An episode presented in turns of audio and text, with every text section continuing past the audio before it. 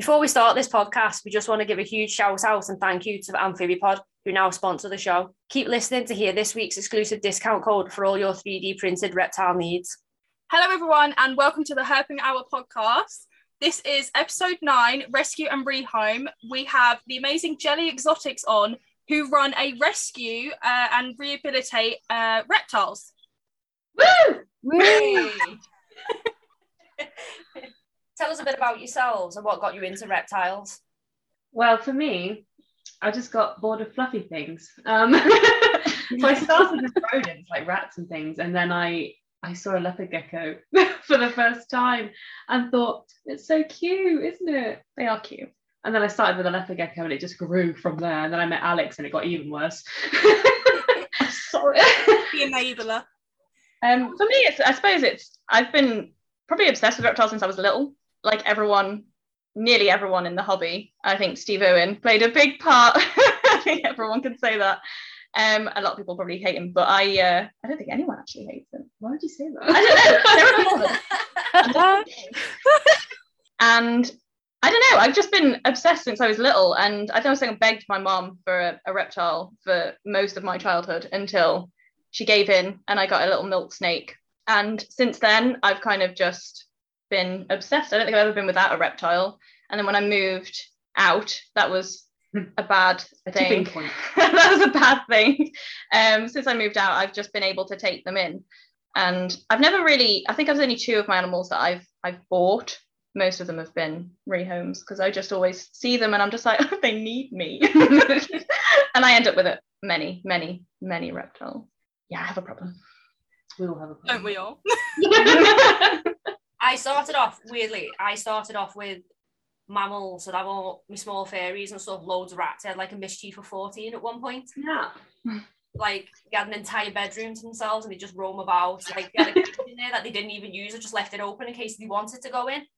And Ace was like, Well, I've got these reptiles here. and I was like, I want these reptiles too. And that was it. Mine was hamsters and guinea pigs. Actually, no, to be fair, I did have a hamster as a child but they're, they're they're, they're evil. I don't know why yeah. people sell them as first pets. Yeah. Oh, very temperamental. Like yeah, they are nippy. very very temperamental. What inspired you to become a rescue and a rehoming service? To be honest, I don't I don't really know. It's it's probably a very controversial way into it, I suppose. I actually started with my own animals. I just took on, like I said, I've never really I think I've only got like two two of my animals that I've bought and like one from a pet shop and I got one from a breeder later on. But I I just kind of take on animals that I think need me. and um, I actually I probably I think the, the idea for a rescue started with I started an Instagram page basically, and it was just a blog. It was only designed to be a blog. I never planned to take on rescue animals. And I used to follow a foster cat rescue thing. Uh, this lady who fosters cats in America, and she used to foster cats for ages, and then she'd they'd find homes like that because she was famous and they used to just find homes because everyone followed her and everyone wanted her cats. And I kind of wanted to do that. I wanted to foster reptiles. My Instagram was not famous, but I wanted to do it anyway and just, you know, try. And and after doing it for a few months, I kind of just switched and was like, why don't I just do this myself? Because I'm taking them in for myself anyway. I'm sorting out all the vet treatment for them. And I kind of that's why it's got such a weird name, Jelly Exotics, because it was born from a weird blog that turned into a rescue and I kind of just kept the name. So I love so, the name. um, it's just a bit random. Um so yeah it kind of a very weird way into it. It probably did start as a blog really which is a lot of people will probably give you some really inspiring story. And I'm just like I just really like to post pictures of animals. And I thought I could put some into it. So yeah that's my my entrance into it and you just kind of joined in from there. joined in. yeah. You dragged her in, really. I did. I do this. I do yeah. this to people. we met via the Jelly Exotics page after Alex had already become a rescue. She won all of the and I won raffles. I won loads of raffles for their fundraisers, and we just became friends. We started messaging all the time, and then she was like, "Do you want to help with the rescue?" And I went, "Yeah, I do actually." and then I just never left. I kicked her out, but she won't um, she drags me back in. yeah, it's been a wild ride. It's it's good fun. It's fun. It's horrible. It's it's every emotion under the sun. I think most days, but it's it's worth it. It's good fun. I really enjoy it. But it's rewarding. Yes, Yeah. very. Well, it can be. It can be very rewarding. I suppose the sort of final results usually are rewarding. It can be very Yeah. disappointing. Today's been a bit of a miserable day. We just I don't know. You just keep going. It's like you have bad days, but then good days kind of remind you of why you do it. So it Yeah. varies. So, what kind of obstacles do you face when you rescue, you know, and when you're in a position to start rehoming them? Space, funds. oh my god, all of the normal stuff. Yeah, Yeah. space especially. Um, it's really frustrating for us because I I rent my flat and obviously it's we've got sort of a few of the reptiles here that are finding homes. Um, my mum runs the quarantine, which she's she's very happy with. she, she absolutely adores reptiles, but I don't think she ever quite asked to be the quarantine. She's, just uh, overloaded. Bless her soul. I love my mum. we all love you, Mum. She's amazing. I suppose, yeah, it's just space. Space is a big thing. A lot of time, a lot of funds needed. It's Yeah, especially as a rescue that runs entirely on donations as well. Like yeah. months, we're just mm. like, please, please, we have nothing, but we pay we pay vet bills and like, I mean, we get by obviously, but a lot of the time it's when you realize you're starting to just to struggle it's kind of you, you sort of like panic then it's like right raffles we need to get raffles out we need to Yeah. get like events running because we stuff. don't obviously want to refuse animals that need help, like animals in situations where they need help. Mm. So we're always just sort of fundraise, fundraise. I mean, I don't like asking for money either. Yeah. I, I I hate putting like posts out asking for money. I Yeah, just I'd it rather bugs give you me. something. Have a Um, raffle ticket. like, so it's kind of like have a raffle ticket for, for your for your donation. Um, so we do a lot of we try to do fundraising that way rather than sort of just asking for donations. Obviously, if people want to donate, that's amazing, but we do like to to try and earn it in a, in a bit more of a, a way, I suppose. I don't know. back. Yeah, I think that's it's kind of the same struggles I think every rescue faces in terms of that. Really, it's just always obstacles. Yeah, I've I do notice that a lot with animal rescues of any type, really. That funds is a big one, and quite a lot of the time, you do see a lot of posts that do say, "Please, can you, you know, donate if you can." Mm. So I do think that is a big that's a big factor for any rescue. I think.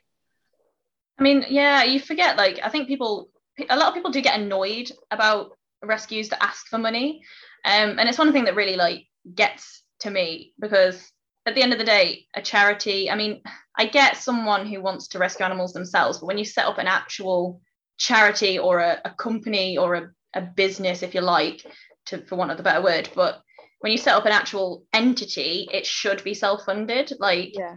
and you know you don't it shouldn't be something that comes out of your paycheck all the time um i mean it, it does come out of your paycheck all the time but you end up you know it should it should fund itself you should be doing things that allow it to fund itself it shouldn't Yeah. you don't rely on donations of course but you have to allow you have to make sure it gets its own money if you know what i mean otherwise it's not going to be sustainable in the long run anyway Yeah.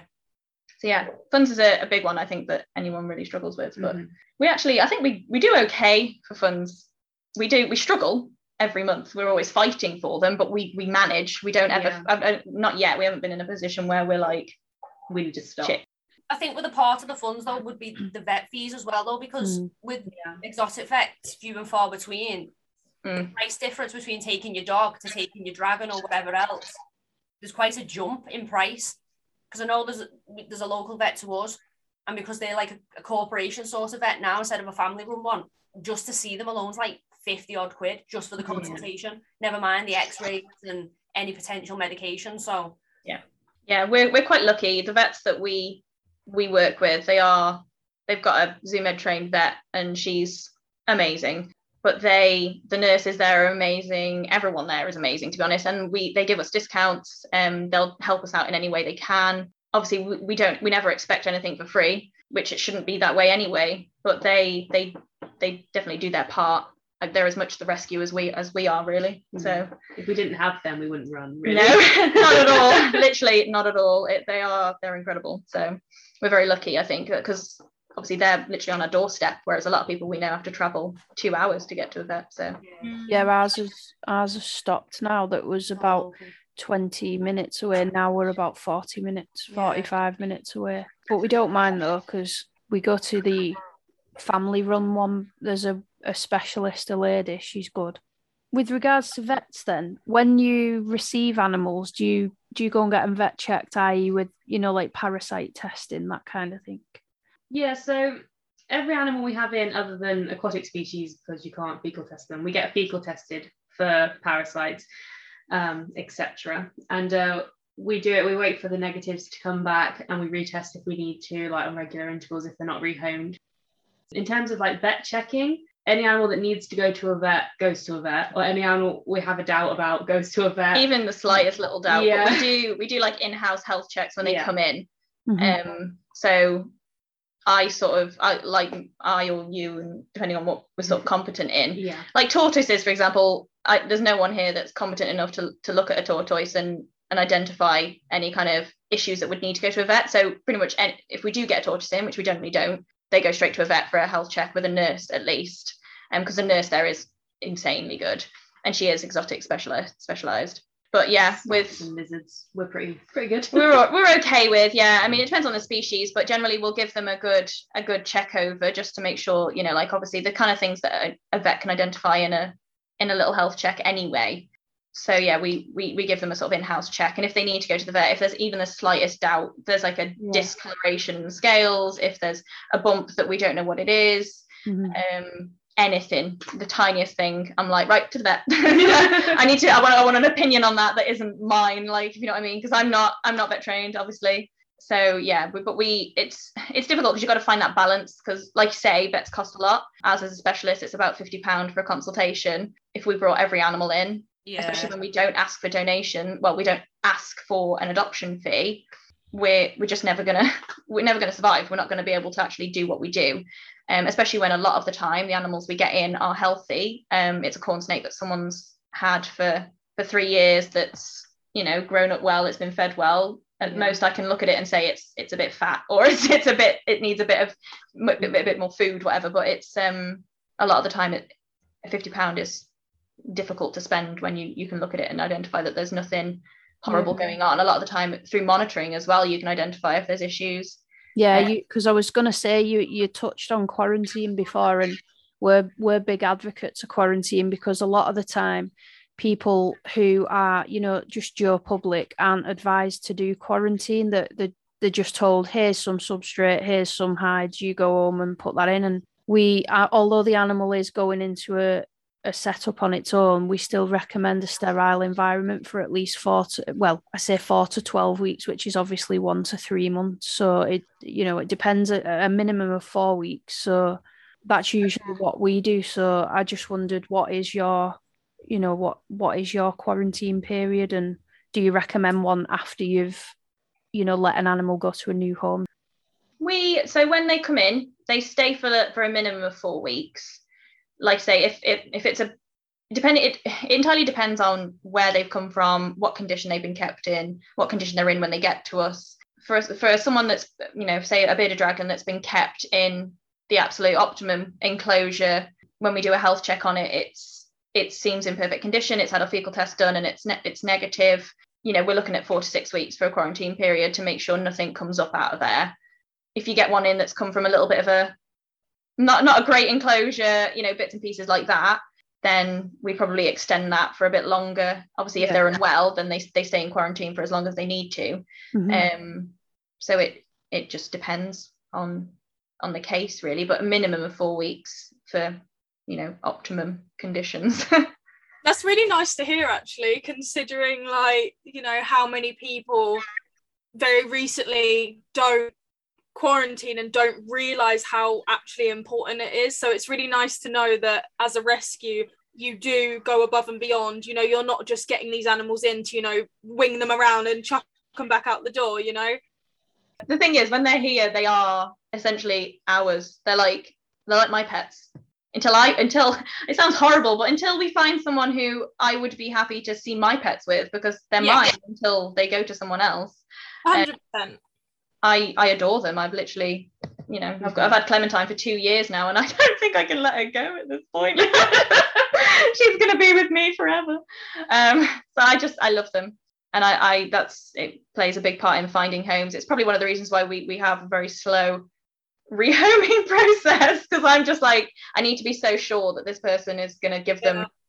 as much love and attention and what they need as as we do. Mhm. We'd Um, rather wait, find the right home that we know they're going to be happy in forever, than rush through it and potentially have them back or have them with a different rescue a couple months down the line. Yeah. That's me.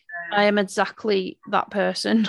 I, I would rather refuse somebody something if I don't get the right vibe from them or Oh, God, Yeah, uh, you know, like- it sounds, it, it sounds daft vibes, doesn't it? Because you're like, oh, that, that person might well be nice, but I I just some of the things that people say back to you and influence your opinion of of how well the reptile will be kept. So I'm a stickler for it. I'm the same as I will not move anything on if somebody doesn't show me the setup or you know Yeah. talk talk me through any type of experience they might have and stuff. I'm I'm fine with helping people who are new and stuff, and I, I'll always give advice and I've got my own care sheets and everything. But if people then decide to go against me advice and show me something, for instance, like if I recommend a four foot by two foot by two foot as a minimum for a dragon, and then they send me a photograph of a three foot setup, they're an absolute no. New keepers who are like willing to take on board the advice that you're giving them,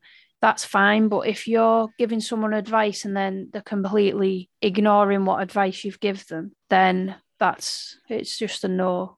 We get both of those. My favourite are new owners that love to listen to all your advice. I know. I'm like, I'm yes, really guilty. I'm like. I'm like, I feel like I could influence this person to do anything. I, I do, I, I do. It's but yeah, it's definitely appreciated because it's Yeah. like, well, they're actually listening, Hmm. um, and I like it when people question as well, like not in a not in a negative way, as in like a well, I've heard that you know I want to use mats because I prefer them, and I you know I've heard that they're so much better, and I'm just like, well, that's not.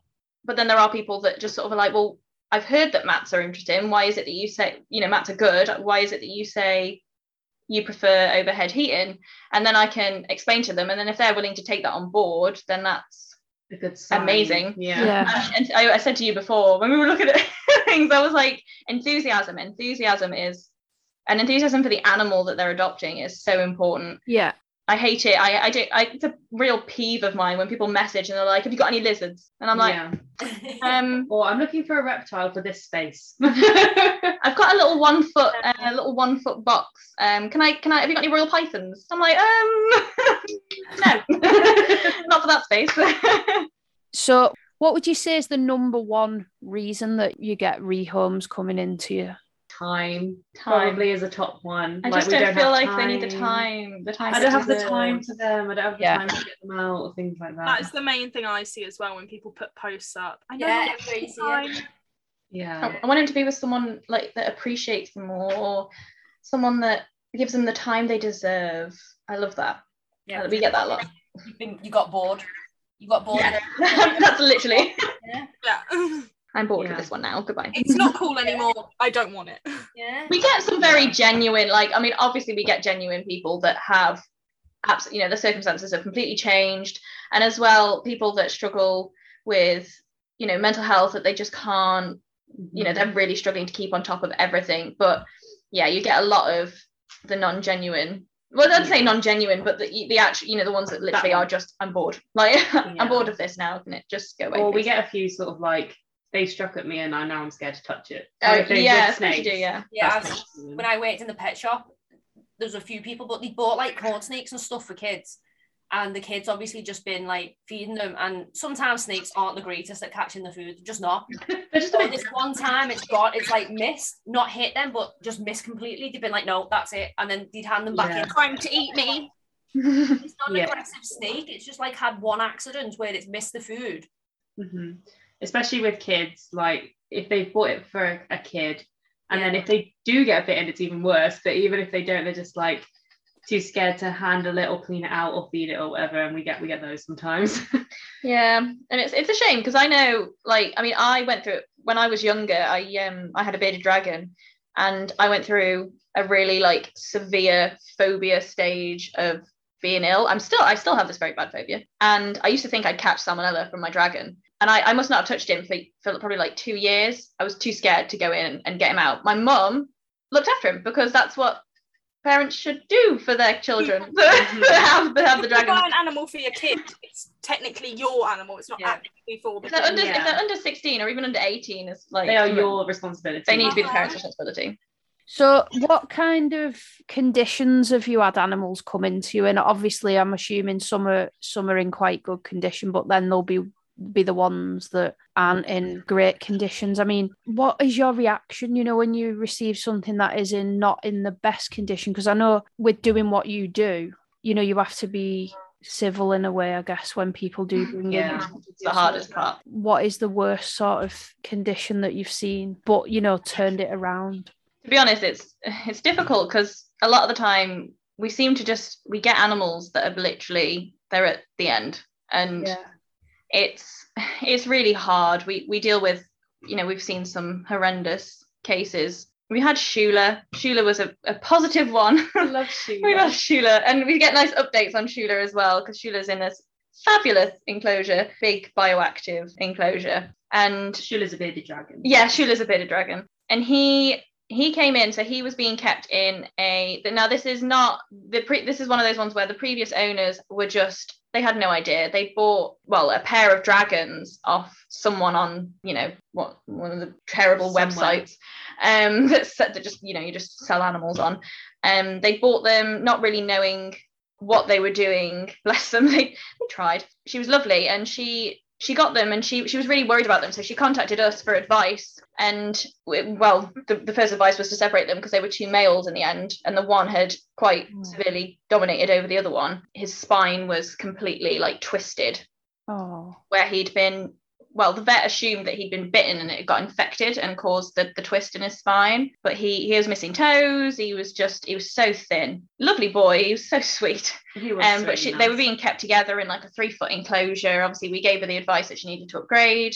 Um, she needed to get a better UVB bulb. That was the priority. But obviously, then to move them in, move him into a bigger one, the the remaining dragon, because we left her with the other one because she she was perfectly capable of looking after them after with some advice. I think she just Mhm. She needed just didn't realize the right guidance. Yeah. Yeah. And we took Shula home with us because she didn't have the space for two enclosures and looked after him because he was quite poorly. But he um he pulled through and he's he was such a character. Oh my god, he was so Hmm. funny. He used to he used to keep him on the floor and he used to follow you everywhere. And he absolutely loves salad. I've never known a bearded dragon love salad as much as Shula loves salad. It was like you took it in the morning, he'd just be like, he was mental. He literally just like salad flying everywhere. I loved it. Um, you could hand feed it him while he was like walking around. And he used to do this thing where he'd like he had one of his eyes. I don't know if it was from a bite, but one of his eyes Oh, was yeah, like I remember this. He used to he used yeah. to he used to like he was blind in the one eye, so you had to like hold the salad to his left, and and then he'd like go round in a little circle because he couldn't see, so he just be it was so cute. Oh, Anything Um, moving near his face had to be food, obviously. yeah. So he used to just chase your hands if you like drag them across the floor. He'd be like, "Oh my god, a bug!" I'm trying to So get you. cute. So cute. But yeah, he's he's so good now. We get pictures of him, and he just looks am- amazing. You wouldn't even tell that his spine is twisted. Yeah. He's still, like his spine is still twisted. We've got the X-ray, which we can show you. It's it's quite cool. Um, it's obviously not nice, but it's it's. I'm very. I like bones. Interesting. Yeah. Yeah. Interesting to look at. Yeah, we're all like that. We all like looking at things, you know, that's more in depth and stuff like that. Yeah, the Yeah. X-rays are really really interesting. But funnily enough, his his bone density was actually quite good. I think he was he actually didn't have metabolic bone disease, um, which was really lucky. But yeah, he was just his spine was just mangled. It was proper like it looked like a Z shape. Um, but he was a now he's doing great. and he is yeah he's doing great but we've we've had some like horrendous ones it's it's very frustrating because i feel like a lot of the time because we're a lot of people wait until it's too late to kind of get help and it, you know even with as much rehabilitation as we can give with the vets doing what they can you know a lot you know we had one snake that came in that had a quite severe respiratory infection and the owners had done the right thing. They you know they were treating him at the vets and sadly they got they got flooded out. Their house was completely swamped and they had to rehome him. They were really upset um so that he got the treatment. And we we had him here and he he died a couple of months later because he his respiratory infection just was so far into his respiratory system. yeah respiratory tract and stuff. He was yeah he was beyond it, but it's it's just a shame. It's just really sad when shit like that happens. I hate it. Good. Yeah. but yeah we just we get a lot that sometimes they're in for a day because they ones that are found that are in bad condition like the one we had today um he was with us for two hours and passed away um he'd obviously just been holding on as long as he could and couldn't do it any longer so Yeah. he um he passed away today but we it's it sucks really that kind of side of it but I think the positive you can take from that is when they do take those final few hours, whatever, they're in some way that genuinely cares. yeah Yeah. That's, that's what I have to tell myself all the time I'm like oh god at least your last moments were Hmm. in the right place in somewhere Yeah. that you know loves them to pieces but ego as well. Ego and pride is one of the things I think that damages people to not go and get the help instead of just saying, look, I'm at a loss. Help me that bit sooner. People will hold on because they don't like the pride being dented and they think they're doing Yeah. the right thing and stuff. So it's like it's detrimental to that animal. literally it's Yeah. it's a shame it is sad and I, I see it a lot in work working in like the veterinary field as well a lot of people they kind of i think they just they don't regard reptiles as highly as they do other animals Mhm. um, you know so many people they just don't i don't they, it's like they just don't don't even think that they're worth anything more than chuck it some food you know like it's the same with fish i i don't deal with fish because i don't understand aquatics at all but Mm. I, I see it a lot with fish you know it's kind of like oh they eat each other sometimes and they do this and oh that one's picked off the fins of this one and it's like geez like vertebrates like stop That's not good. it's not a good thing to casually say it like it's nothing and a lot of people are like that with reptiles My cat just ate my other cat. Oh my God. God. Well. I suppose. it's um it's just it's wild i just don't understand how people can't don't see them the same Hmm. um, so people a lot of people that, that bring them to us they they do they just don't have a clue you know it's like oh it's you know it's dragon it's really healthy come and take it and i've got there and i'm like ah this dragon's nearly dead like oh my Mm. god Yeah, some people um, don't realise, but then there's those that do and wait till, as Nick was saying, wait till it's far too late. Yeah. yeah yeah It's yeah. we're lucky really the negatives you don't i mean it sounds you know we see a lot of horrible cases but a lot of the time it's not you don't we haven't had to deal with many horrible people to be honest. We're quite lucky. Um i know a lot of rescues that do and it's it's always a nightmare but it we're quite lucky really that we we get genuine owners that do care and they've got to that point where they're just they're at a loss and they, they come to us for help we have to be very professional and Yeah. We always act on sort of a Positive. judgment basis, Mhm. even if it's hard. it's very hard sometimes, but yeah, you have to be that way because at the end of the day, if you start ripping into people for handing animals over, no one's Yeah. gonna Hand do them over. Have you seen many in recent? Because in, in recent years, there's been um, there's been a lot of bearded dragons with neurological issues. Have you ever had any of those handed in or anything? I, ju- I just wonder. It's it's just me being curious because I I have. We have. We had a dragon come in called Lizzie. Um, she had neurological issues. Little Lizzie. Hmm. She she passed away actually. Um, sounds horrible. It's really it's horrible. It was horrible. But she um she was so lovely. she went she had been to the vets to to check it out because she was it was very odd. She was like she'd stargaze and she'd like wobble her head. Um, yeah, it was it was really sad. But she she ended up dying from I think it must have been polycystic not polycystic ovaries. That's what we is get. it the is it the um, yolk coelomitis stuff?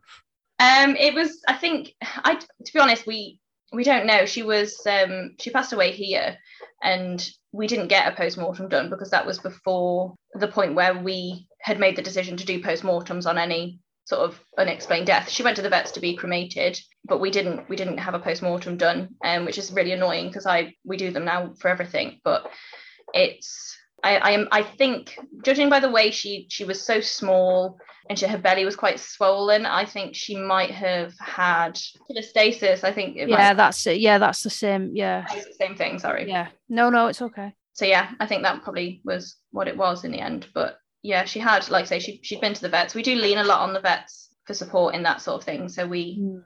kind of obviously we took her, and they were sort of happy with her in general. They didn't really have an explanation for the the swollen belly at that point, which is frustrating, really. But that was a Yeah, because it's usually too late by the time the belly swells, unfortunately. So, Yeah, exactly. but um, wa- was she translucent? No, I don't think so. We've we've never had um I don't think we've ever had a beardy morphin, like a something that isn't just a Other than Opal the Silk. oh yeah, we've had Opal the silk back, but he yeah. stays with us. He stays- he stays with us, man. so He's got complex. a myriad of problems, bless his soul. yeah. Um They do, yeah, they do silkbacks, yeah. oh, don't. Yeah. I mean, So he many. is the ugliest but Ah! cutest bearded dragon I've ever Ah! seen in my entire life. And even like, Don't let my mum hear you say that. no, Carol calls him ugly all the time. No, She's like, "You're so ugly, but I love you." So sweet. but he's so sweet. Like he's so handleable. But he always has to have baths, and he just sits there like, "Really?" Ugh, what is life? Again. He's so cute. Oh, it's a shit. We are very against um, silkback breeding, Yeah. so I'm glad. I'm glad to hear that because we're so against it. After we Yeah. finally see one, it's like, oh my god, why? How are these even allowed to be bred? Yeah, I like I've seen a couple of people that have purposely bred them and or like they don't understand like the complexities of having a silkback and then they're not telling people who buy them because they look pretty the complexities of having a silkback so that they're torn skin, can't shed, you know. Their eyes as well. They've got no Oh, scale structure on their eyes, and this bless him it's like we took again. This is um he's been to see the the Zoom Ed trained vet, and she said like there's not a lot you can do because it is just because of the like the way his eyes there's no scales to hold the structure of his Yeah. eyes. His eyes just are deformed, and then his tear ducts are a bit blocked, so he gets like little swollen eyes, and not swollen eyes, but the they look like little no, they look like little bubbles. yeah. Sometimes it scares me because when he goes to his eyes sort of like come out a little bit and then they go back in. I'm like, no, oh my Oh, god. it's it's it terrified me when he did that the first time. I was like calling the vets, like, oh my god, his eyes prolapsed. it was horrible. It was horrible. And they were like, and she said it's it is just because the structure of his eye, there's just nothing there to to hold the structure. It's horrible. I don't know how people can breed them. It's I don't I don't even No, know. we, we don't agree with God. leatherback to leatherback. No. Well, I mean, it's hard for the it's, the breeding process is supposed to be. I mean, I I've heard that it's quite difficult anyway because obviously the leatherbacks have, have got obviously they're not completely unprotected like a silkback, but they have less scale protection, so it's it can be Mhm. quite aggressive for the female. I've heard. So I would have thought so. I've never bred two leatherbacks together, but I do know people that have. And I am always saying you shouldn't breed plenty different morphs together, but a lot of people do. So unfortunately, it's a shame that it still happens, but it no, it's really annoying. I don't know why people do it. On average a month, how many reptiles you usually take in? not um, it sounds that sounds awful we don't actually we don't take we're very small um we are a small rescue it's run from my second bedroom my mum's like upstairs room very small my computer. and and yeah and your your computer you don't have animals do you? Well you got I got the snake. you got the snail. Um so we're quite we're we're small and we very much know uh what's the word? We, we work within our means is that Yeah. the thing? Um i won't there's no point pushing ourselves to the point of having so many animals in we can't look after them properly. It's what's the point? Then you're just you're becoming the need to be rescued yourself. Yeah, you're becoming the problem. Yeah. so yeah exactly so we we take in probably two maybe two or three a month yeah, maybe four at a push. yeah four or five on a bad month I mean, sometimes like we'll go a month with nothing, and then the next month we'll have like four or five. five so it's So it makes up for itself. we don't we don't really take in very many We try to. I mean, if owners are they want to keep their animal, but they're not just not sure what they're doing, then we'd rather they stay in their homes and just they get advice and guidance, and we just help them out rather than bring animals in if they don't need it. We try and save our spaces for sort of welfare cases, kind If we of can, yeah. if we can. Yeah. That's Uh, refreshing to hear that though, because not to throw shade, I see a few like rescues. They'll take in a lot of animals and be like, well, we've got this, and they'll just keep pushing them out, but pulling them in, and then they become inundated, but they don't see it, and then their care standards slip, and you see it as like general public. You say, hang on a minute, should you really be housing these animals like that? Get rid of a few, downsize properly, and up your standards because what you're doing is perpetuating the cycle of neglecting these animals that are coming into you. So it's Yeah. like never ending circus. Yeah. yeah That's what we really try hard to avoid.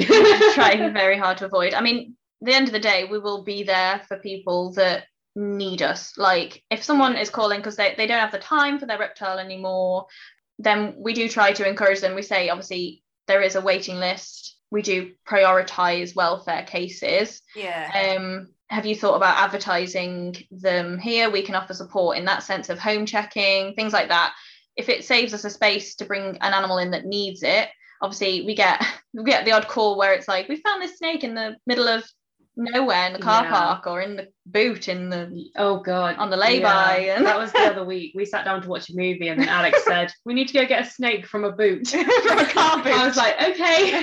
off we go so we never get to watch films so yeah it's i mean obviously in those cases it's it's difficult because if we have no space we do have to make things work so we've got emergency enclosures that are like the the top down monkfield vivs um you know, like those ones we have big rubs you know for worst case scenarios we've got space to bring things in and then while we work the vivs out because there's always ways we can wiggle things around Yeah. In order to make sure they're in a viv. term. Yeah. but yeah a lot of the time it's you know we have to be Vigilant. we have to be quick That's Yeah. another thing you said. You prioritize welfare. Like the easiest thing for a rescue to do would be to take in the ones that people don't have time for because they're better cared for instead of the welfare cases.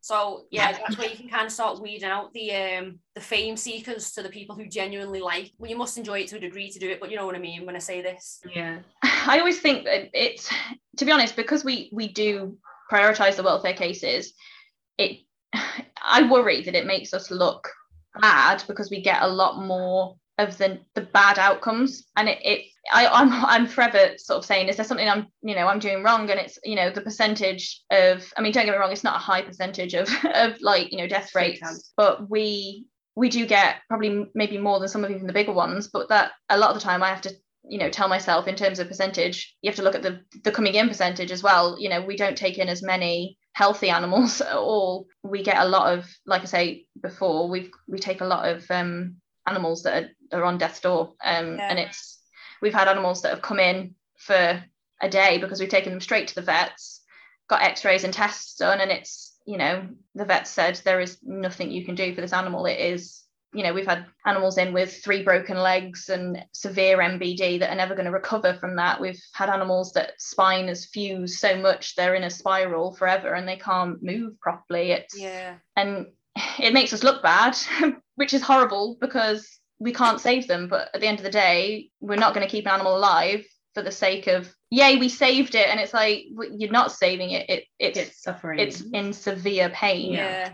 You've got have to to make look that at quality of life. yeah the moral and ethical standpoint you, you need to have instead of just i think it gives you a lot of um, commendation to say look we prioritize welfare not all the outcomes are great because if you're prioritizing welfare you're going for those severe cases and stuff. So yeah it, it, it tallies up and i don't think it makes you look bad at all. I think it, it honestly makes you look like a genuine rescue and rehome because if i was seeing someone with all these great intakes all the time and they're just not no time for them and stuff then you're thinking you're really a rescue? Because I think that's where people confuse like they go, oh, I rescued this Leo from this and this, and it's not, they just rehomed it, sort of thing. yeah. Ooh, So- that's um, a pet peeve. That is Yeah. a pet peeve. yeah If I don't know what you guys class as a rescue versus rehome, but for me, I always class like rehome is something that is sort of in, you know, the enclosure isn't perfect, but the animal isn't really in ill health. You know, it might just need a little bit more food. Also, where you've like had to pay for the animal, you know, you've had to pay to take it out of that like care. I class that as a rehome. For a rescue, I usually class as like you don't pay for it, it needs vet care you know it's it's got something severely wrong you know that that's what i usually class. But i know a lot of people just like to use the word rescue for everything regardless of its, its situation. I feel like it takes away from the word rescue you know. You're still doing a good thing if you're rehoming something but it's not quite as severe as you know rescuing something like that animal needs to be taken you know? Yeah. yeah. Yeah, definitely. There's we kind of i try to categorize things that come in as rehomes and rescues but obviously we do we do take in quite a few rehomes to be honest. They're you know they're lovely. I, and it's nice sometimes. A lot of the time they're usually just you know unhandleable. We get a hmm. lot of rehomes that are unhandleable because they haven't been handled for so long. Yeah, like great condition, but thinks your food. we'll we'll eat your face Yeah. all the time it's great we've got so many so many angry like, corn oh, you're so cute. Ow. I love those ones. Spicy noodles. the best. but we do get, you know, we've had quite a few like rescue situations where it's been this animal needs to come in or it, it's going to die. And a lot of the time, the animal needs to come in to die, which sounds horrible, but it's, you know, we, like I say, you know, we always t- follow vet advice. We do challenge the vets if we feel like an animal can be worked with. Um, if they're sort of saying, you know, you need to consider euthanasia, we'll say, well, you know, tell me why. and um, sorry. and uh, and then we can you know is there anything we can do what's the recovery like what's the recovery time like it's so difficult every case is different and you just never know Yeah. what you're going to get It's like obviously we'll always fight for the best outcome, yeah but sometimes the best outcome is them not suffering for their entire life, you know? that moral and ethical standpoint again. Yeah, I- it's it's horrible, it's a nightmare, but it's, it's I, the best the amount of times I've do. cried uh, Yeah. receiving um, like the, the vets probably think I'm emotionless but because I they, they tell me over the phone and we make the decision to, to obviously like put an animal to sleep and I'm always like I'm very stoic like stoic that's not the word I'm very like steady on the phone and then as soon as I hang up I'm just sobbing because it's just it's horrible. It's so horrible to have to make that decision um especially when you you wish you could just do something to help them and it, it's it's just heartbreaking. I hate it. I hate it. And it make I- every day every day I'm just like I'm done. I can't do this anymore. I'm just not doing it anymore. Yeah. I mean Um, obviously the good cases they they make it all worth it, but it, they also mean that we can help. yeah people have to just show me pictures of Shula and Zap and Yeah. and Rue and I'm just like it's okay it's okay it's okay She's like, I can't do it. I'm like, but you can't think of Clementine. it's so frustrating oh god. just a horrible horrible horrible job We went on a bit of a depressing spiel there, sorry. What's the most common species you usually take in? Like, I don't know it's like corn snakes or Yeah. dragons really Dragons, Yeah. corn snakes. I figured that was. I think it's that's because pet shops will say, "Oh yeah, lovely starter reptile." Every Yeah. time, he's a Yeah. starter reptile for you. Corn snakes. corn snakes i it sounds horrible i hate taking in corn snakes i love corn snakes corn snakes are my favorite if i could specialize and say right we're only taking in one species of animal i would choose corn snakes any day. I just think they're incredible. I would own every corn snake in the world. I think they're just they're so different. Every corn snake has this tiny little personality and they're very characterful. I just I love them and they're colourful, they're lovely. No one else agrees with me. I just like and They And- stay here forever. they're just always here and we can't get rid of them. I, that sounds horrible. We never you know what i mean? But we never we just can't no one wants to rehome them. Um we get the odd person. As soon as someone's like i'm really interested in rehoming a corn snake i'm like talk to me. Here is all of the corn snakes we have. You can choose any of them. They're all maybe 90% of them will bite you but they're all fine.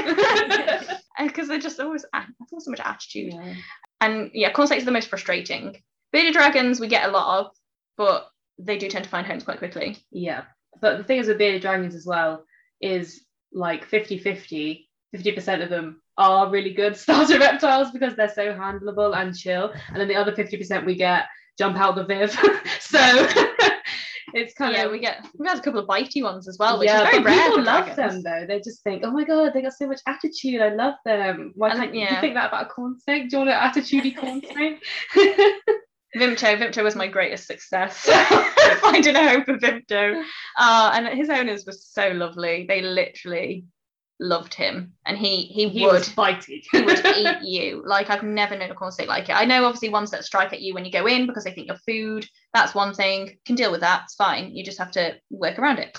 Corn snakes that are just a bit nervous and they get a bit like a bit flighty, they musk and things like that. It's fine. You just think maybe they don't want to be handled. That's fine. They don't have to be a handleable corn snake. Vimto was just like Savage. he he's tried to eat me so many times. That's not just like tried to bite me. That's tried to eat me. Like I've had to like get to the point of using vodka to get him off my my my hand because he just under the tap. He's like, no, no, I'm going to stay. like, I'm, still trying to eat keep your thumb. I can get down your thumb. Just you watch. And I'm like, stop, because my thumb is like in pain. Um, and you have to get to the point where you're literally like dabbing a little bit, little bit of vodka on his nose, and he's finally lets go, and it's like right into this. no, no more. He's um, he was so much fun, and he, to be honest, he, he had good days. um, but we have to be like in situations like that, you've just got to be so honest with people. Like you can't. I couldn't. I couldn't tell. I couldn't tell people that he's a not. He's like a friendly. yeah, you couldn't be like, oh, sometimes he's a bit. Uh, he can be a bit vivid aggressive, Uh, no, Food orientated, actually no. he is. Uh, he will eat you, but you know we love him for it. and that's when you, you just know you found the right person when they're like i've had corn snakes before i really like the feisty ones i'm absolutely fine with inviting me it's just it's just part of his character and i'm like you you're a good person you can have them joe would you like any more oh so yeah my greatest success Vimto. there you go Yeah. i love him i miss him I don't. Mum does. Mum's, Mum's not the most confident handler no, she loves them, but she's she loves them so much. she's much very skittish. she's just so scared. Alex, can you come and get get Bane out for me so I can clean him out? You take it clean out this one because I'm scared to touch it. she's so sweet. Bless Oh. Yeah, corn snakes, corn snakes and bearded dragons. Back to the original question. Yeah. Thanks for bearded dragon. Quick interval to tell you this week's codes are Herping Pod 5 for 5% off all orders under £20 and Herping Pod 10 for 10% off any orders over £20. That's Herping Pod, H E R P I N G P O D 5 or Herping Pod 10. Is there- Is there any species that you can't or you, you won't take in? Turtles. Turtles. I feel like this is uh, something you've spoken about before. the answer straight turtles. yeah, it makes me so sad because I I will I loved I just I like turtles. I like yeah, say it more convincingly. I Make do. me believe it. Come on. Like I if I love if I went to a zoo and I could look at turtles, I'm just like, I love them. They're so cute, and I loved my turtle.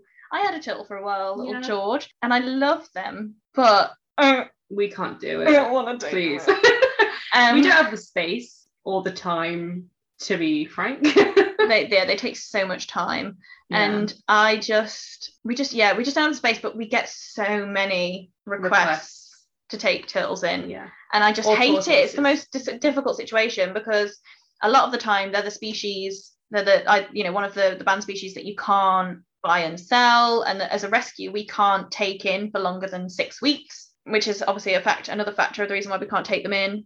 But I I have this like constant I have to I have to help people. I can't if someone Yeah. comes to me I feel I can't just be like everybody. No, sorry, bye. Because then I'm like, right, so let me just, I'll ask around and see if I can find someone to help. And then I'm, I've ended up spending so much time trying to find space for a turtle to go because no one wants turtles. Nobody wants turtles. And it's just like, these little babies and nobody wants them. Um, Yeah. We do a lot of referring to the National Centre of Reptile Welfare. I feel awful. Poor, Yeah. poor Chris. I'm just like, hi. We've got a turtle. we got a turtle. And there's, there's a few other people I know that like privately take in turtles and look Yeah. after them that I I also utilize. I'm just like, please help. Have you got space in your pond? I've got a, someone I know who who does have a nice little secure pond who who looks who takes on some turtles, but they have to be ones that are used to being outdoors or yeah. not cared for properly. um, obviously ones that have lived in a tank can't just go bloop into a pond. yeah. Um, so it's yeah, they're just so difficult, so difficult. Yeah. Especially when we all work or study or both full time. It's like And then you're also I'm like sat at the reception desk trying to sort out a till while at the same time trying to like answer and speak to clients. I'm just like I can't do I'm a turtle.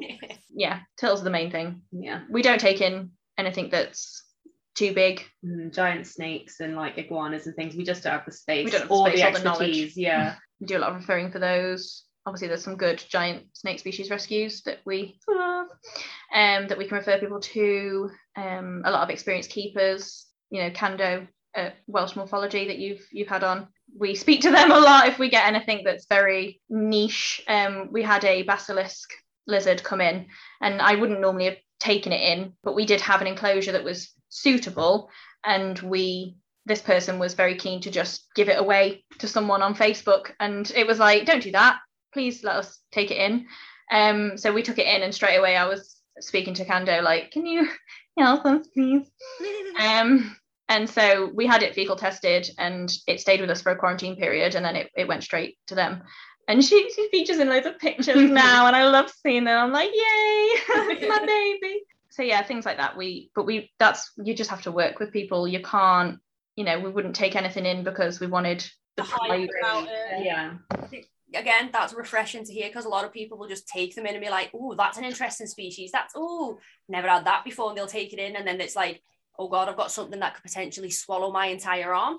what are literally yeah we just it's it's frustrating you know we have a we, we're not we never claim to be this incredible you know we'll take in anything we'll do anything Can do we, it can, we can do everything. Yeah. we specialize in pet species. The charity that we run is not just to take in animals it's to support pet owners. Yeah. Um, so a lot of the time we do our focus is on the typical pet species that you see and that's that's more of our niche really which uh, to be honest I, I don't think you see a lot in reptile keepers because a lot of the time reptile keeping is about having something flashy and something different Unusual and species. so I think the poor, poor, poor little corn snakes, everyone forgets about them. And them. there's just us three that have got like bearded dragons, leopard geckos, crested, the three main like I know. species. and like and they're just my rescues stay flashy. Oh, my bearded dragons stay flashy. I love it. I'm always just like, look at my corn snake. Isn't it special? I love I've got I corn love snakes. corn snakes. I have got I've got pet corn snakes. Don't breed them or anything. Um, Mm. I've, I've had them. What is it? Nine and eight years Yeah. now. So I wouldn't Mm. be without. Like I've got a, a snow, and she's really mean. Like incredibly mean. But I'd never get rid of her. I'd never change her. She just attacks the glass and everything. Like eat you through the glass kind of mean. I only have to I walk past them. I only had to walk past it and she's like trying to eat me and I'm like, please control your snake. That's like my salsa. Yourself. Yeah, she'll rattle me and everything, but I'd never change it because that's what I signed up for. Like that is my responsibility, regardless now. So yeah, I've got I do appreciate horns. They've got 10. Do you want some?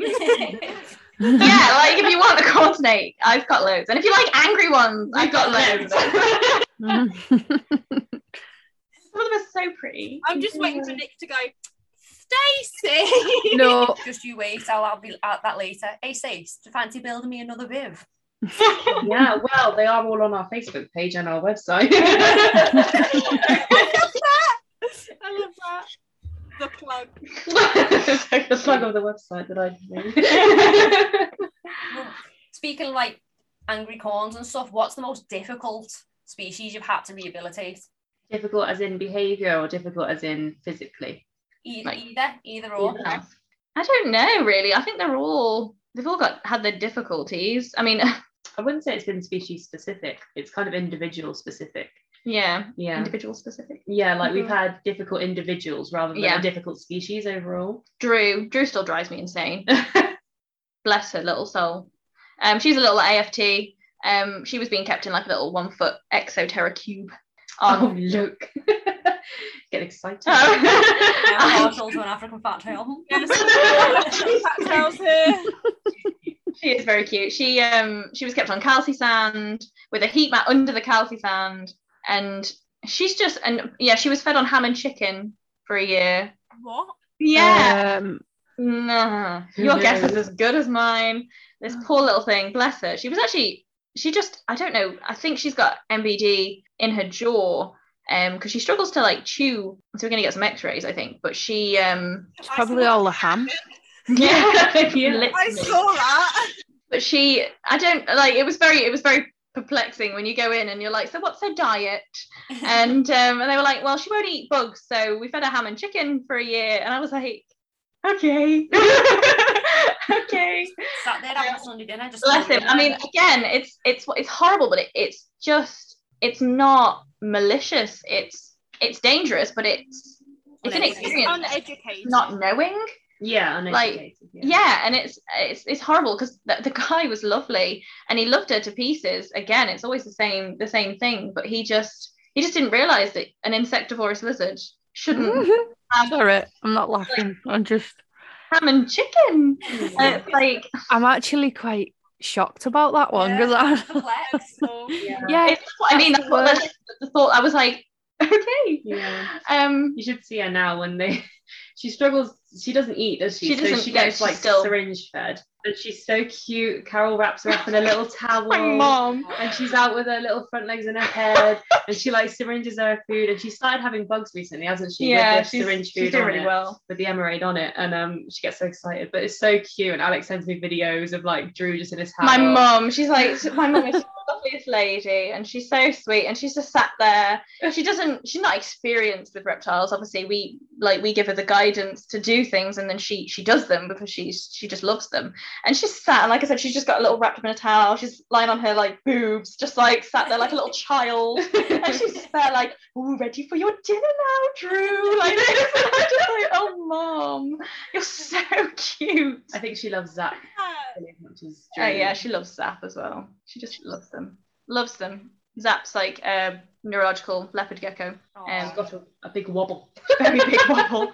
Bless her. She she She's was so like cute. eat little bugs and she's one of those like she's so sweet. She just takes ages to feed because you hold like a little bug in front of her and she's like, Yeah, the bug, I'm gonna eat the bug and then she just strikes off to the left every time. and so you have to be ready to like move the bug in front of her. She She gets just- too excited and flips herself. Yeah, she gets really excited and then she Aw. rolls over and it's like no we're like, no, come back.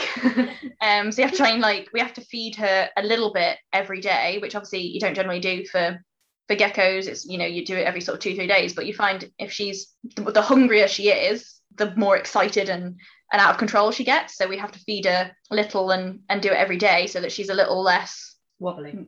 yeah. Bless her, but she's uh, she's so sweet. She's a sweet little gecko. Mum just loves her as well. So mum's just crazy gecko lady. At the moment. Mhm.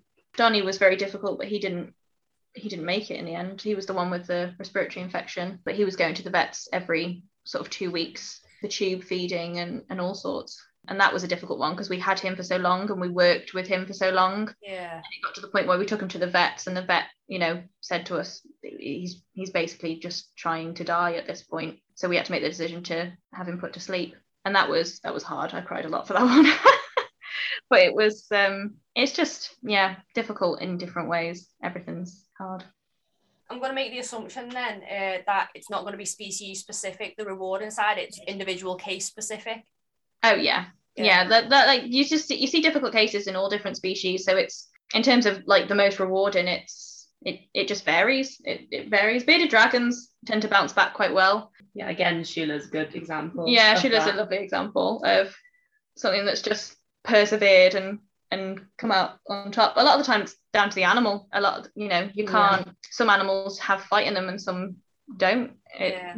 Yeah. it's sad when you get them and you can tell that they've They've they're just like up. they've been fighting for so long and they're just like I can't do it anymore and you've got to help them on the way you know but it's it's nice when you get ones like Shula that's like no I will be fine Yeah. and I will survive I think every animal that we've rehabilitated that's still with us all we've rehomed, every single one is rewarding. Like if oh um, god yeah. if not in the same way, in, in completely different ways, because they're all they've all they're all completely different. So yeah, Yeah. I feel like no matter who it is, it's always rewarding if there's a positive outcome. And even some of the negative outcomes, like it's rewarding to it's know that rewarding. you've You've done the best you could for that animal. Helped them You've on the helped way. them in some way, you know? Roxy oh my god Oh, poor- Roxy, she broke was the boa heart. with the the, the said about spiral she she was actually like frozen you know seeing her and taking her in and making sure she didn't suffer anymore is Yeah. Yeah. Because Makes as I said earlier, they've taken those final moments or months. Mm. It's somewhere that genuinely has tried and genuinely has cared. And I think it it would be selfish to not make the, the call and say, because they can't make the call themselves, whereas us as humans can say, no, enough's enough for them. So yeah. it's it's hard because in their nature they don't they don't make that call um you know it's it's in their nature to disguise the fact that they're ill and then Yeah. you know when they're looking like they're poorly it's like well you know this animal is severely poorly if they look ill Yeah, yeah. um that's the thing with reptiles with cats and dogs it's a little bit easier but with reptiles they disguise it so well you know we we get we deal with a lot of people that message us for advice when their animal becomes poorly and obviously we always tell them to, to go to a vet but it's it's horrible because a lot of the time we're talking to them in the you know the final moments of that their animals there with them and it's it's horrible to try you have to reassure them and say that it's it's not your fault you know they hide things till the very last point that they can cope. And it's it's just sad really. It's i just reptile keeping's hard okay i can't cope. It's just not nice. But that's what we we're there for. We're there to support owners as much as the animals.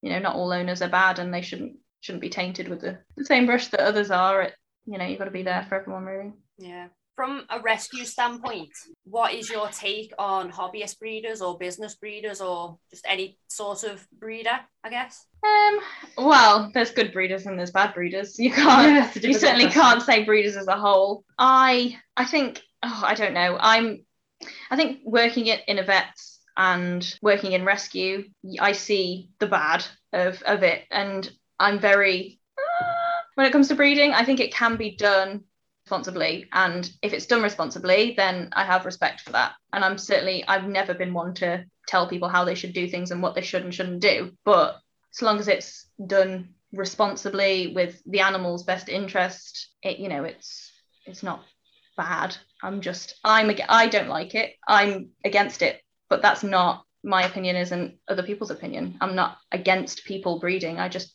wouldn't do it myself. And Yeah, yeah. I um I struggle more so now than ever with breeding, even though I'm only extremely small scale. I only pair one dragon a year actually because I like bringing them up, you know, with making them tame, and I'm very very fussy with who they go to. yeah Um, but I, I do I do have a inner turmoil, don't I? Yeah.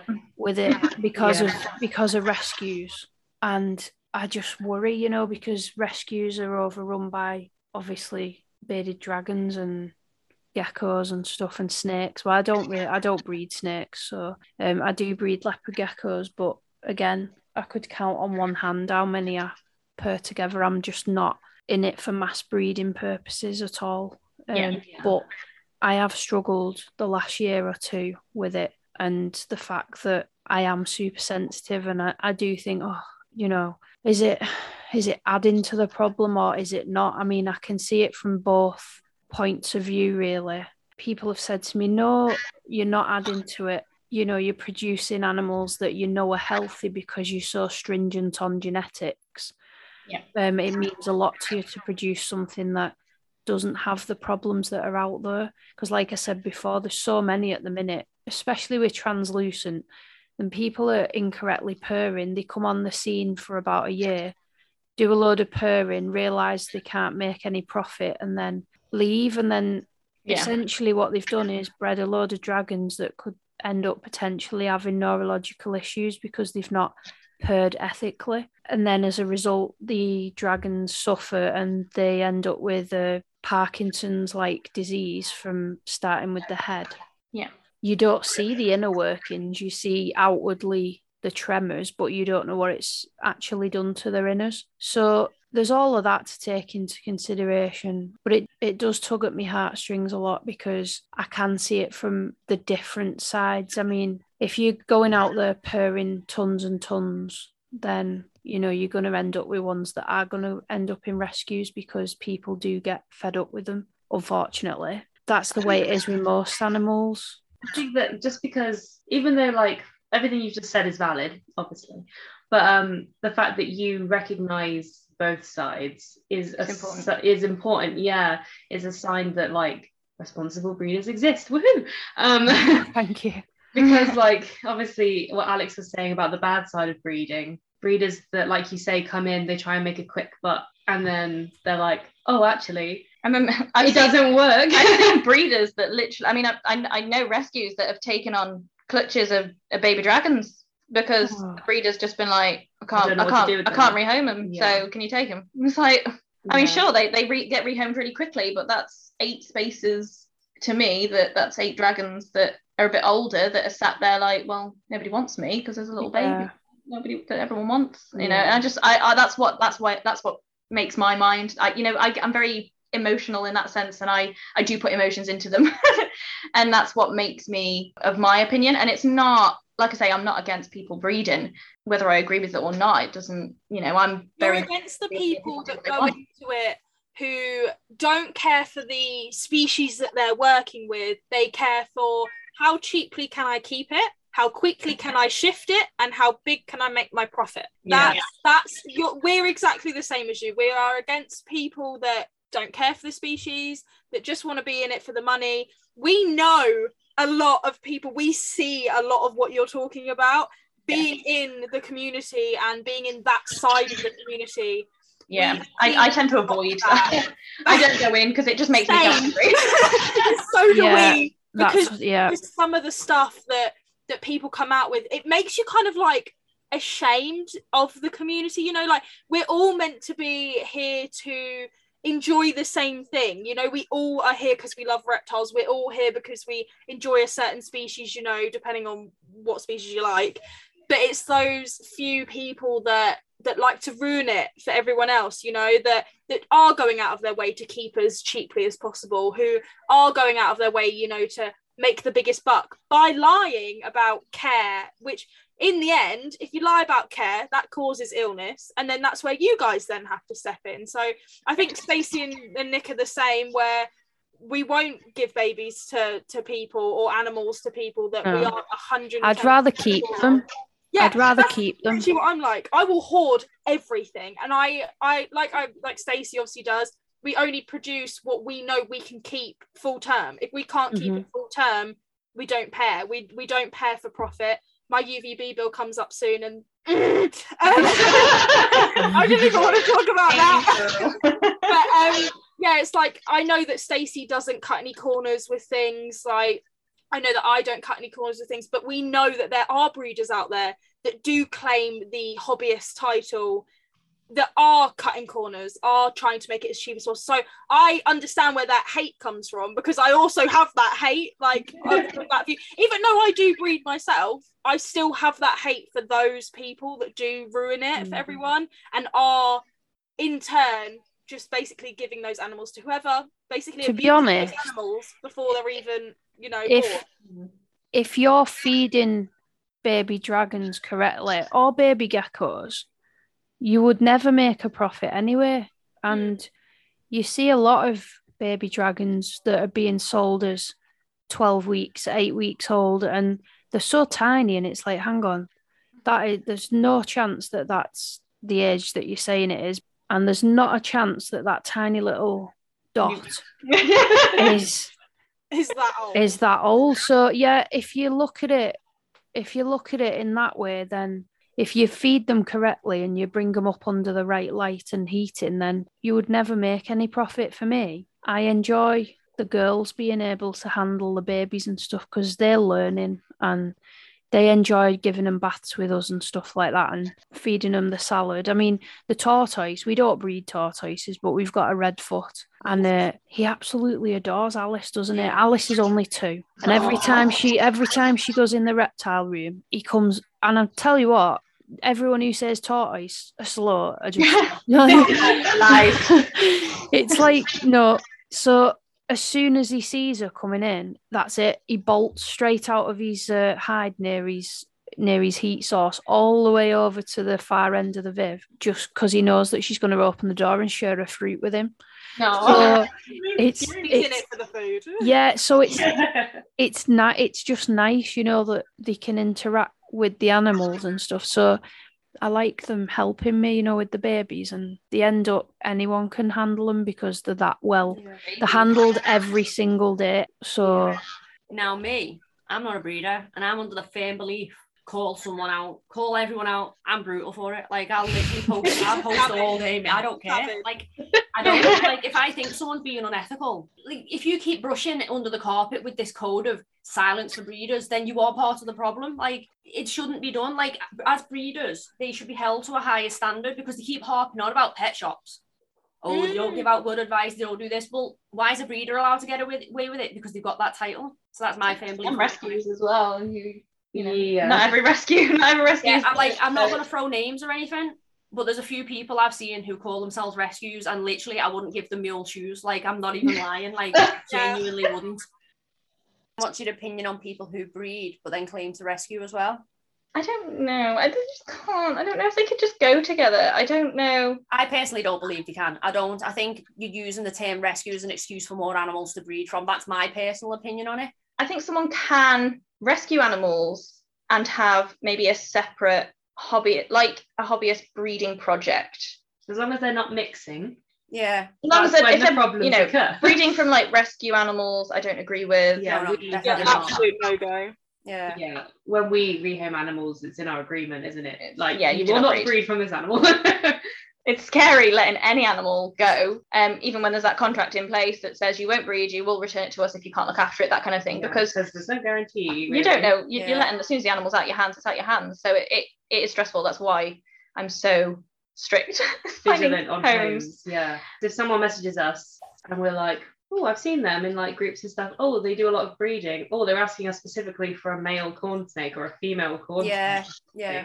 It's kind of a red and they're only interested in, you know, this high-end This morph that we've happened to yeah. have come oh, in. You've got and a ghost or you've got a whatever. It's like it's just a red flag. I'm a bit like, oh. in uh-huh. that case, No. no, I don't think they should go together. but in the other case, yeah i mean like I say someone can i know people that that rescue animals that take on rescue animals that rehabilitate them and sometimes they do rehome them sometimes they keep them as a and, and then separately they have animals that they want to breed and i think like i say as long as it's done in that respectful manner in that way that that's ethical and that can be done with the animal's sort of best interest at heart i'm not against it a specific guideline. my opinion comes from like actual breeders taking in rehomes. Like I don't agree with that. Like I, I'm I'm always going to be dubious. Like you're a breeder, why do you need rehomes? Mm. Whereas I know people who hobby breed very small scale, but they will take in rescues because they just love animals. yeah, Yeah. yeah, So with, with my opinion is someone who breeds as going out the way for rehomes, then no, that's a no go. You get in yeah. It's different. for you know sus, really sus reasons because you have if you're a breeder, you can just have keep hold back your own. Mm. But yeah, that would be my yeah. So I, I don't think they go together. That's my personal opinion. But I'm not a rescue. I'm Yeah. just a crime. I'm, I'm just I, I don't think I can breed anything. I'm just I'm very against it in myself. I I just and it's just it's just the way I feel. It's kind of like um it's like anything really. I'm I'm very I, I kind of have those the conflicted thoughts that I think is it Stace that was talking about before about feeling so conflicted about doing something. Like I'm the same with a Yeah. lot. I'm starting to really sway with the whole like outdoor cats, indoor cats thing um, which is the, just an example I can think of where I'm very conflicted and I have very valid opinions on both sides. I've got cats. I know cats that you know can't go out, and I know cats that can stay in and still go out. And I don't really, I don't know. I'm just very. I hate that horrible conflicted feeling you get, and I'm I'm like that with breeding and. but it's and a stuff. sign of evolving. like it's a sign of learning and not Yeah. just being Mm. stuck in old opinions like we get a lot in I hate. Yeah, I hate when people do that. Yeah. Where they're like, well, 30 years ago, a two foot viv was fine for this animal. And we're like, okay, but since then, there's been a lot of research. We need to Uh-huh. show you. yeah. Everything should be Constantly, challenged. Like in the Yeah. grand scheme of things, reptile keeping hasn't been going on that long. Like no. we've been keeping dogs a long time. reptile keeping in the grand scheme of things is very new. Like so, it's constantly evolving and changing, and we need to keep up. Otherwise, you know, welfare standards they slip very quickly. Yeah. Absolutely. Kind of interesting you said about the cats thing because I have four cats in total and two are outdoor and two are indoor. I, I'm the same. I, I foster cats and I'm very specific. I don't I don't like because I'm in control of them. I don't like that sounds horrible, but you know what I mean. Because I control You're in charge their of them. no, you're not. Environment.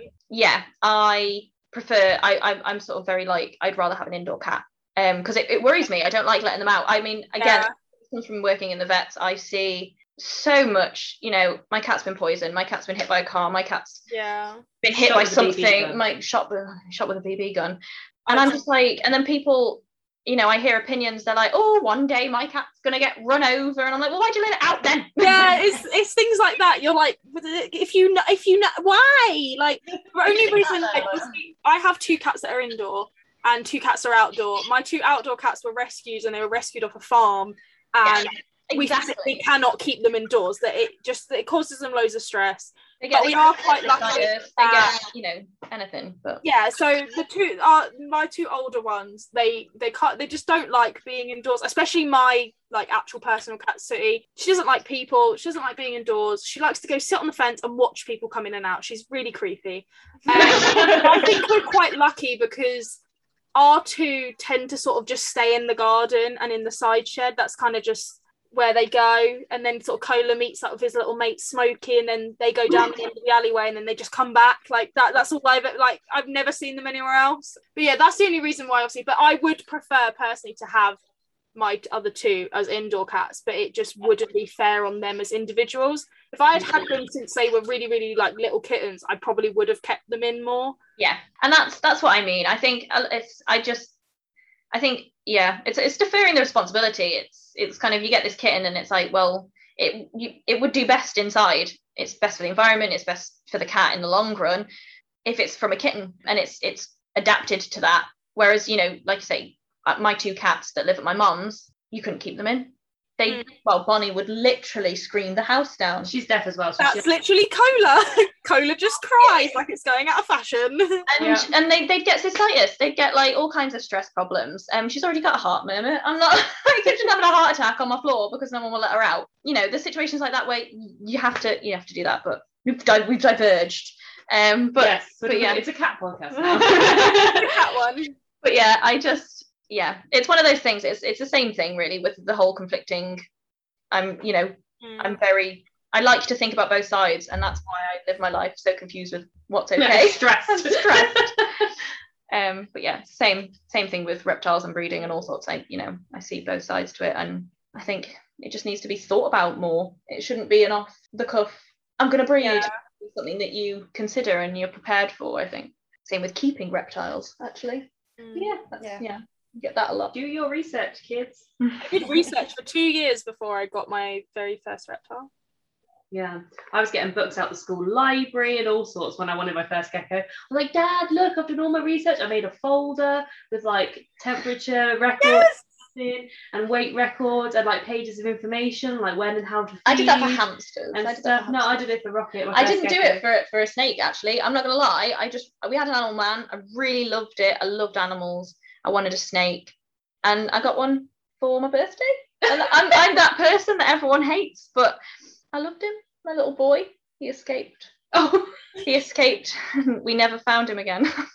oh my boy. Abandoned. It was literally it was horrible. But he he was just I don't he, he got let out to be fair. It was I had a party and someone when I was a kid, obviously. And like a little kid went upstairs and opened the door and I What came upstairs and he was gone. My little boy. Well, my dad left my gecko viv open when I got my first gecko. He left the viv open after feeding him for me once, and he escaped for eight months and then came back. oh, was that Rocket. was that Rocket? That's why so Um, dumb. That's why he's got no brain cells. Yeah. and then he came back, and I was like, okay, this is fine. Hello. Oh, you have Comet. Yep. Oh, I see. So after like five months, I thought, oh god, like he's definitely gone. Um, so I rehomed another leopard gecko because I was like, well, okay, don't let dad time. touch it this time. Um, and then my dad called me and was like, I've got a surprise for you. And I was like, oh, okay. I went over to his house and Rocket's there in a box. And I was like, oh, well, now I've got two. And this is how it began. I see. And this is when you were like, having more is good. Yeah. And then I was like, wait, makes me twice as happy. I wonder what three would do. No. Yes, you've got three. I've got three. The third one's his though, it's not mine. yeah. what guidelines do you use to vet potential adopters? We have guidelines. We do have, They're you know, flexible, but you have there. to you know you have to get this you have to do this you have to do that whatever but vibes vibes play a very big part and i Yeah. and i i'm i'm not even ashamed to be honest it's if we get if we get bad vibes i mean i'm not very good at being outright and you know saying no. no um because i'm terrified of like the um, bad Yeah. re- not bad reviews but The people that like yeah i'm terrified that one day someone's just gonna go off and make everyone hate me like that's like a weird figure i have so i'm, I'm very i'm always like try to be very polite to say no to people but i yeah If we can't, we need to just- trust you. Like yeah we need to trust you with our babies. You know. we have obviously our set guidelines of this is our minimum requirements for enclosures for like welfare purposes. We need to like check your home situation. Like, do you have other pets? Do you have kids and stuff? Like, what? How's that going to work? Your experience and things. But then, like, overriding all of that is, do we like you? Can we trust you? Mm. if we can't trust you to look after the animal, then mm, you're not having it at the end of the day. It's better safe than sorry. Yeah. And this I is one of the reasons why we, we hold on to them for a while Yeah. i guess i mean i'm not and that's not something that i'm i'm bothered by really i'd Yeah. rather have them for longer and know that they're going to a, and they go somewhere perfect. a home that wants them as well is really big thing for me. Like I said before, I don't like people who ask for any corn snake, any lizard. I'm like, well, here's a list of the animals we've got. Have a read through about their personalities, about what they're like, and tell me which one you want, which one you know you would suit best. And they, and they're still kind of like Hmm. they don't really look, and it's just like, well, you know, not every snake is the same. We can't just give you a snake and expect it to be the same as the next snake. It's, Yeah. you know, it's got to suit you. It's got to, you know, if you want it for your your kid, and you, It's like, you we're happy with that. It a lot? Do you want to handle a lot? Do you want a snake just that's to look gorgeous, at? that, that is out on display and likes to, you know, yeah. Are you gonna be afraid to feed it if it's a bit food aggressive or something? Because there's so many factors that people. I think when you first think about getting an animal, you're just really excited. I think that does come into play with a lot of people we get. Is they they message us, they're like, "Oh, really want to adopt a snake," and we're like, "That's great, but what kind of snake?" like, specific is always better. It's a good sign when someone messages us and says, "Oh, I, I really love." Betty, or I really love Dot, or yeah, yeah, and I'm really interested in them specifically because you know that they've read something. they about read them. something. That's important. Yeah, just the willingness to, and you know, people who don't want to complete forms, who don't want to look at the website, who don't want to read something that you send them. It's like, well, where's your enthusiasm? Yeah. Like, are you not even enthusiastic to adopt this animal? Is it just something to add to your collection? Like, Yeah. I, Yeah. I want it to be. I want you to want this animal. Yeah. We like it when Um, people want to come meet them. can I come and meet them? Can I come see them? Can I? When can I come? Can I come right now? Can I come right now? And I'm like, Yeah. yes, yes, you can. come right now. You know, we just want people who want the animals. That's the main thing. Um, obviously, we can guide them in terms of care advice. If they've never had a reptile before and they, they know nothing, that's that's fine. You know, we we'll can- start from the beginning. That's we'll- fun. We'll But- we'll go through everything. You can come here. You can volunteer for a day and help us with the animals, and we can show you what each part of the enclosure means. What um what why UVB is important, why this is important, why we have overhead heat, blah blah blah. We can go over everything. I like it when people ask loads of questions because it shows that they're they're willing to learn and they're willing to understand every aspect of keeping. Yeah, That's it's a vibe. It's mainly a vibe. it's a vibe. what I feel in my soul. Soul vibes. What information do you give to a potential adopter when they inquire about a reptile from you? Is it all about temperaments and stuff like that? So it, it, it's Yeah. animal specific. So this one's quite feisty and Mm. Yeah, so we tend to give as much of the animal's background as we have. Um, as- that Sometimes know we have. Sometimes we have next to nothing, so we can only give them what we have experienced with the animal. But um, obviously, temperament's important. If it's a first reptile, Any it's health unlikely they're going to want a feisty one. Yeah. So temperament, yeah, health issues, anything that may reoccur. any so- concerns that we've got that aren't severe concerns like sometimes you know i mean my my royal pythons eat non-stop. I've never known anything like it. Everyone's always like royal pythons are really fussy. I'm like are they? Mine aren't um but then we do get royal pythons in that have that fussy way Yeah, of eating. Monty. um monty is a pain. He eats quite well actually. He's eating quite well at the moment but he he does have just moments where he's like "Mm, i'm not going to eat. And Yeah. you know that's something that we want to make people aware of because if it's their first reptile They'll panic. they're going to panic because it's not eaten. um and it's you know we just give them as much information as we can as much information as they ask for Yeah, Um, about the animal, about the care. Obviously, it depends on their background. Like if they're already pretty experienced, we'll check what they already know, and then be like, oh, well, do you want to have a quick read of our care guide just to make sure we're like lining up priorities, Mm. um, to make sure obviously they don't set up an enclosure that we're not going to okay, and then they wasted that time and money and yeah, but yeah and then when people adopt they get the full we get we have like a log of all of their activity while they're with us. Um they get full veterinary history. They get some cards. they get they get some business cards. Yeah, from like we have sponsors who like put their cards in. Yeah. We we kind of I really want some like stuff to put in that people uh, get out of it like Yeah, like vouchers and things but no one wants to donate them. No one wants to give them. And um stickers. We have stickers. we have some stickers. If you guys want a sticker, Well, love we actually have sticker packs that we send out to our guests. So you guys will be getting one of our sticker packs. yeah we will send you one back. it's not very it's exciting one sticker. our stickers are this thing. That's okay. We it- love stickers. We do Aw. love stickers. I want some arty ones, but they're too expensive, and as a rescue, we just can't. We can't spend money on stuff like that. It's horrible. yeah. Um, We we, want to, but really want to, but we can't. To round off the entire thing, would you recommend opening a rescue? Yeah, because there's so many animals that need rescuing, so help us, please. Yeah. right, okay? Like, please. Yeah, I have mixed opinions. On the one hand, yes, we need we need help, but on the other hand, we need help, but we need good rescues, Yeah. solid rescues that are doing it for the right reasons. It's not something that you can just do. Like when I when I first did it, I obviously I fostered essentially for another rescue for a while. Um, like I said at the start, that's what I how I started. And then when I I spent that time researching how to start up a rescue and what I needed to do. It wasn't Yeah. something I was just like, right, taking in my first animal, done. Like I'm gonna, you know, she is obsessed 'em out, with fine. doing everything by the book, which is amazing, but she's obsessed. I just get so I, you know I, I spoke to everyone I knew who ran rescues. I was like, what would you recommend? Why do I need to do? You know, one person was like, register with HMRC. Absolutely, first thing you should do because if you're taking in any kind of money, you should be registered with the taxman. Because if they find out you're taking in any money, whether it's for charity purposes or not, and you're not registered, even for any purpose, then you're going to get in trouble. And so you can register as a charity for tax purposes. It costs you absolutely nothing you have to send in a governing document which which is you know the rules of how you run your rescue or charity and you can claim gift aid um, so we claim gift aid on freely given donations which is amazing. You know we have to record all our finances. Finances we've got you know a treasurer um, a bank account that is separate from our personal account. So you know there's no it can be no speculation on what we spend our money on. It's all there on the bank statement. We are insured. Very important. No one gets Mhm. insurance. You know we're fully insured for we've got public indemnity as well i think which covers us for advice that we give and and all kinds of things. Mhm. Make sure you just look into it policies and procedures don't just rush into it and think i'll just wing it as i go safety. Health and safety. Yes.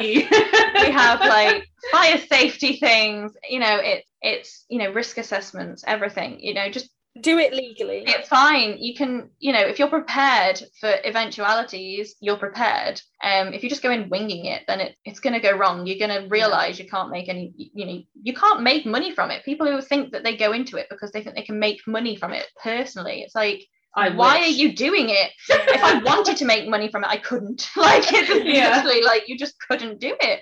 I lose so much money doing it because, and not just through money, money, but through time. You know, Yeah.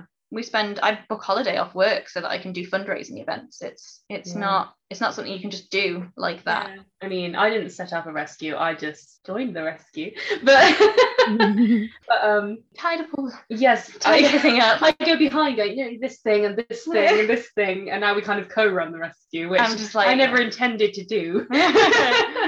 um, but I love it. Please don't fire me. Um, Get out now. but yeah, I think what Alex has said, just yes, set up a rescue, but do it right. Like, Please. I have one last question actually. Yeah? Yeah. What advice would you give to anyone wanting to adopt a reptile? do your research. Do your research.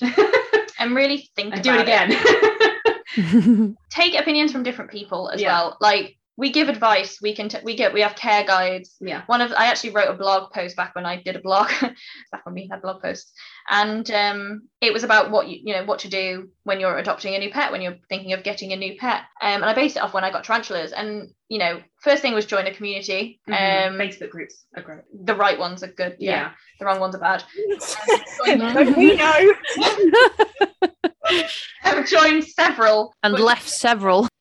and then leave the bad ones. yeah leave the bad ones. And then back everything up. So if you think if you if you you know if you read somewhere that you should be using a heat mat for your corn snake back that up. Look into why you should be using a heat mat. If- Multiple sources. and then if you find out and then you know when you look into it you'll probably think oh maybe there are better options. I'm not saying that there's that a heat mat is wrong you know we use it in certain circumstances but we do rehome only to overhead heat because it's you know there is The best. it's better yeah. yeah.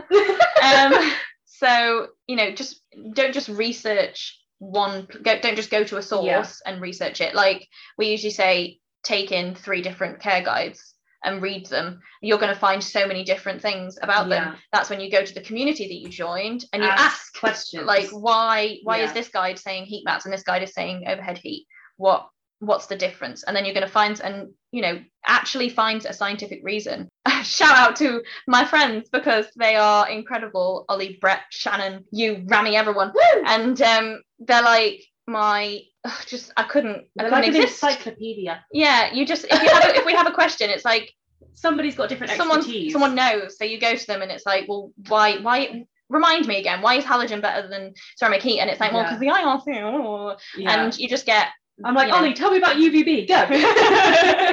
it's just it yeah, it's great. You just Yeah. find yeah, find the right people. Um Yeah, and be specific. Like, if you're not sure what species you're interested in, do that first, and then research that specific species in multiple sources, so that you're not getting information for a different species that you're going to end up adopting. You know, yeah. because otherwise you're just going to be confused. so try and pin that point, and then research specific research, multiple sources, ask questions, and then approach a rescue and Adopt. adopt. So that concludes this week's podcast. A massive thank you to Jelly Exotics who joined us. We have learned a great deal and we appreciate you taking time out to join us. We would also like to shout out and thank our sponsor, Amphibipod, who can cater to any reptile needs with his fantastic 3D printed reptile accessories. They range from feeding ledges to hides and everything in between. Thank you to all of our listeners. We hope you enjoyed this week's podcast and we shall see you again next week. Bye. Bye.